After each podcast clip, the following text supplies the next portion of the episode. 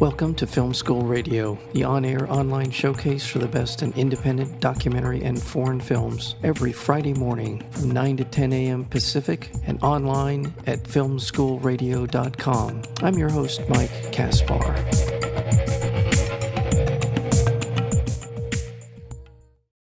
Pasang in the Shadow of Everest brings to life the untold and inspiring story of Pasang Lhamu Sherpa, the first Nepali woman to summit Mount Everest, who, in her quest, awakened her country to the entrenched inequities confronted and endured by women in Nepal. As an uneducated indigenous woman and a Buddhist in a Hindu kingdom, Pasang's dream to scale the legendary mountain pits her against her family, foreign climbers, her own government, and nature itself. The film again is called Pasang in the shadow of Everest. And we're joined today by the director, Nancy Svendsen. Nancy, welcome to Film School Radio.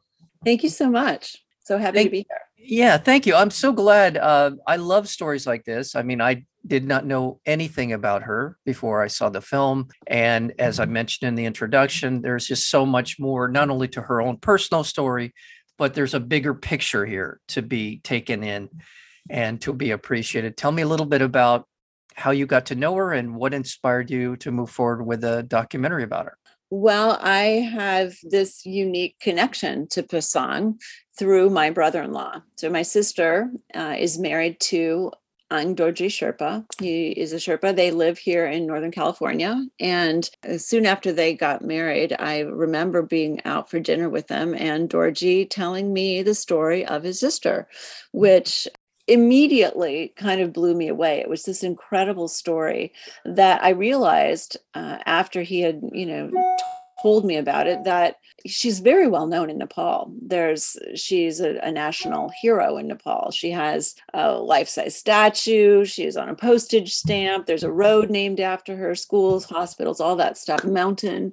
But outside of Nepal, nobody's ever told her story. And so, as Dorji was telling me this, it, I really truly felt this connection to this woman who had this audacious dream and had so many things stacked against her so through the family, through Dorji, through her children, Dawa, I've been given uh, incredible access to what was available about her. Although I will admit there was considerable um, information, both archival footage, pictures, old home movies that I had to go find for myself. Thank you for bringing that up because it is a wonderful part of the film, a wonderful viewing experience to be able to see so much additional footage because oftentimes I can't imagine carrying a camera around Mount Everest and documenting what was going on. So the fact that that that kind of thing even exists, but also the other footage that we see in the film is uh, illuminating and it helps gives us some context to her life and to herself.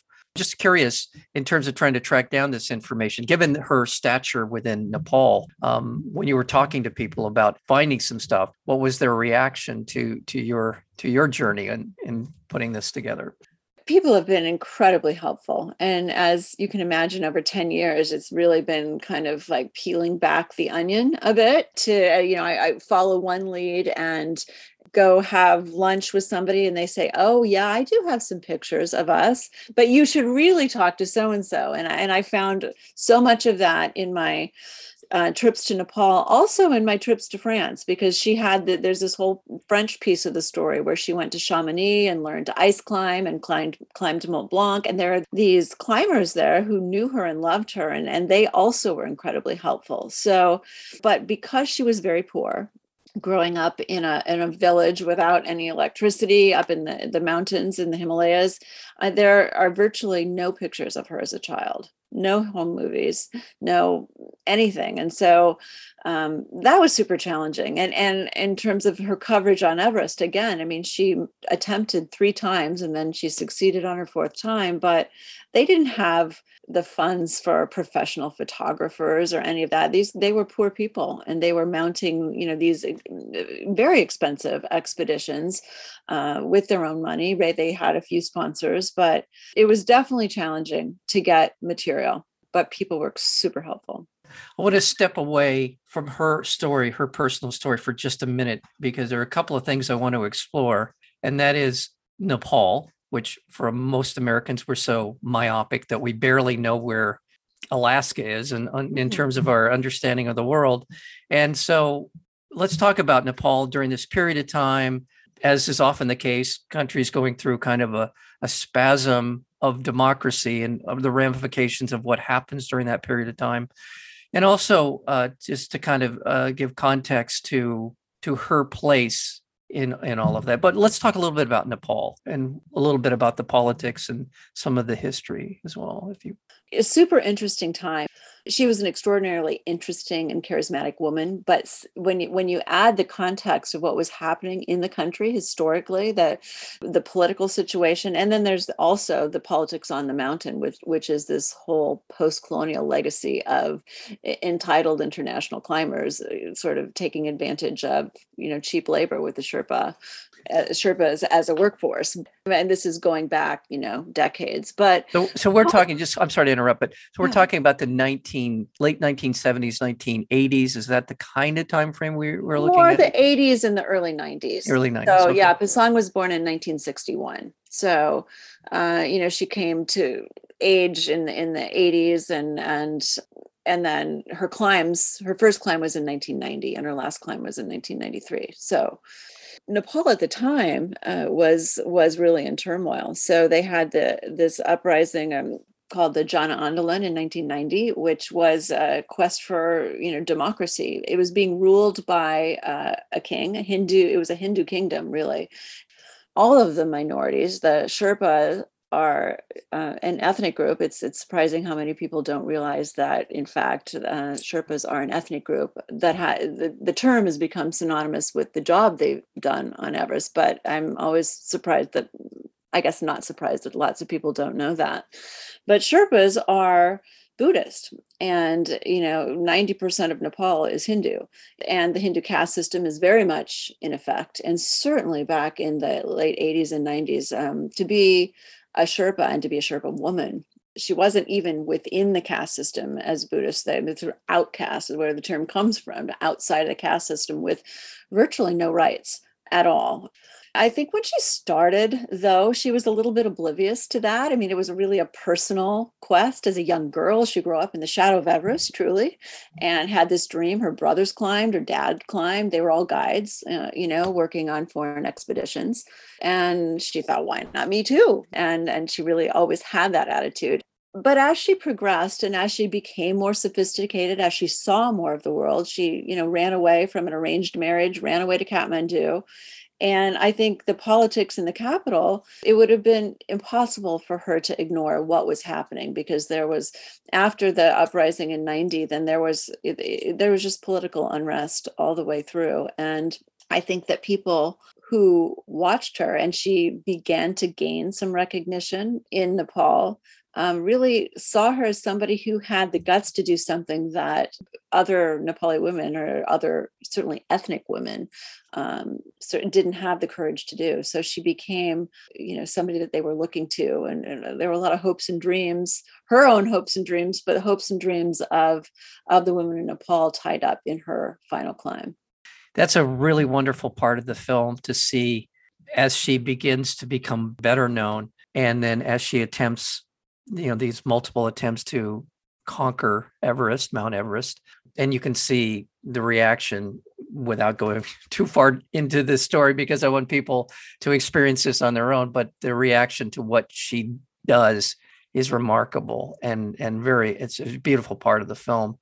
And I wanted to remind our listeners that we're speaking with Nancy Svendsen. She is the director of the documentary film Pasang in the Shadow of Everest there's another great part of the film and it really illuminates uh, Pasang's story is that a lot of family members who are in the film talking about their mom, their sister, their daughter, whatever it might be.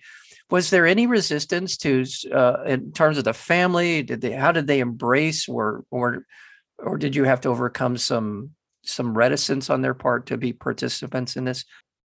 I would say no, no. Everyone has helped me. People have been amazingly cooperative and supportive uh, in terms of you know offering up whatever material they had in terms of pictures or um, video there wasn't a whole lot um, i would say that that that one of the real most beautiful connections that i have made in the course of this film is with Pasang's daughter Dawa.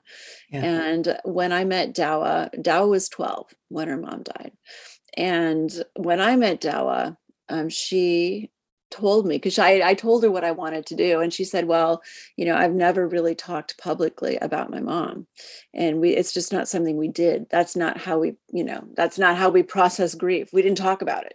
And she was very closed off about you know her emotions around that and so it did really take me I don't know several years to build that trust with Dawa and to and and so when you see in the film the interview um, that, that actually takes place in my living room, she flew to California and and she talked for the first time on camera about what it was to lose her mom and what that meant and she it was so incredibly emotional. I mean it just it just just tears flowed. It was such an emotional experience. And then I watched over the years of re interviewing her. I interviewed her in New York City, where she was uh, attending graduate school at NYU.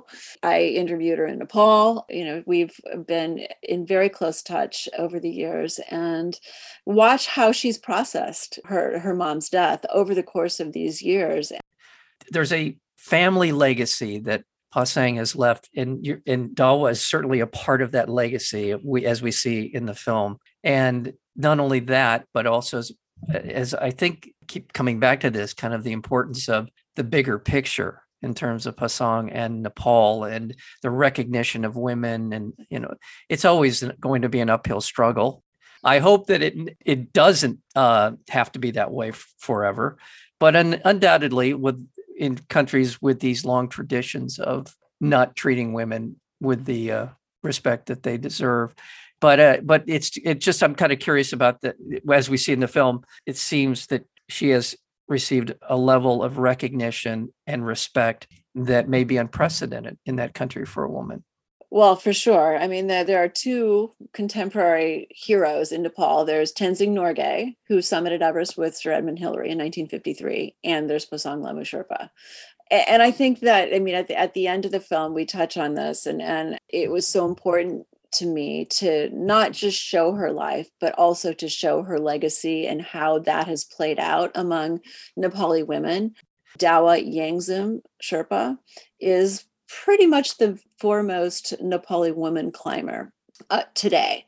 Um, she was a North Face, the face of North Face. Uh, she's, I believe, now has the coveted Rolex um, sponsorship as an athlete. And and she's just she's amazing everything her mother, you know, Dawa's mother could have wanted is going to be embodied in, in, in a way. Here's Dawa, her daughter, with a master's degree, as she was actually ambassador to Spain. Um, and, and here is this world renowned woman Nepali Sherpa woman climber who's been given incredible recognition around the world. And, and I think it's just, it's the power of the dream Pasang had. And, and uh, you know, among all of these Nepali women climbers, I talked to many of them and every single one of them said, you know, if it weren't for Pasang, it, it's not something that is a given in Nepali society that you know that women are empowered to do things like this that that it really means a tremendous amount to see one of their own having done something so courageous. And yeah she's been a real inspiration that's for sure. Congratulations on the film Pasang in the shadow of Everest and the story of Pasang Lhamu Sherpa the first Nepali woman to summit Mount Everest and all of the things that have been a part of that story, the part of the her own story, but also in the greater context uh, of the country of Nepal. It's a wonderful, wonderful documentary, congratulations on on the film. And thank you, Nancy Svendsen, for your work, and thank you for spending some time with us here. Terrific. Thank you so much.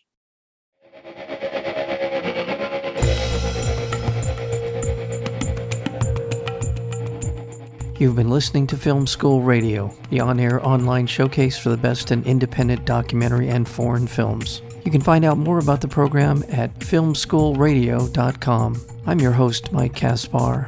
Thank you for tuning in, and we'll see you next week with another edition of Film School Radio.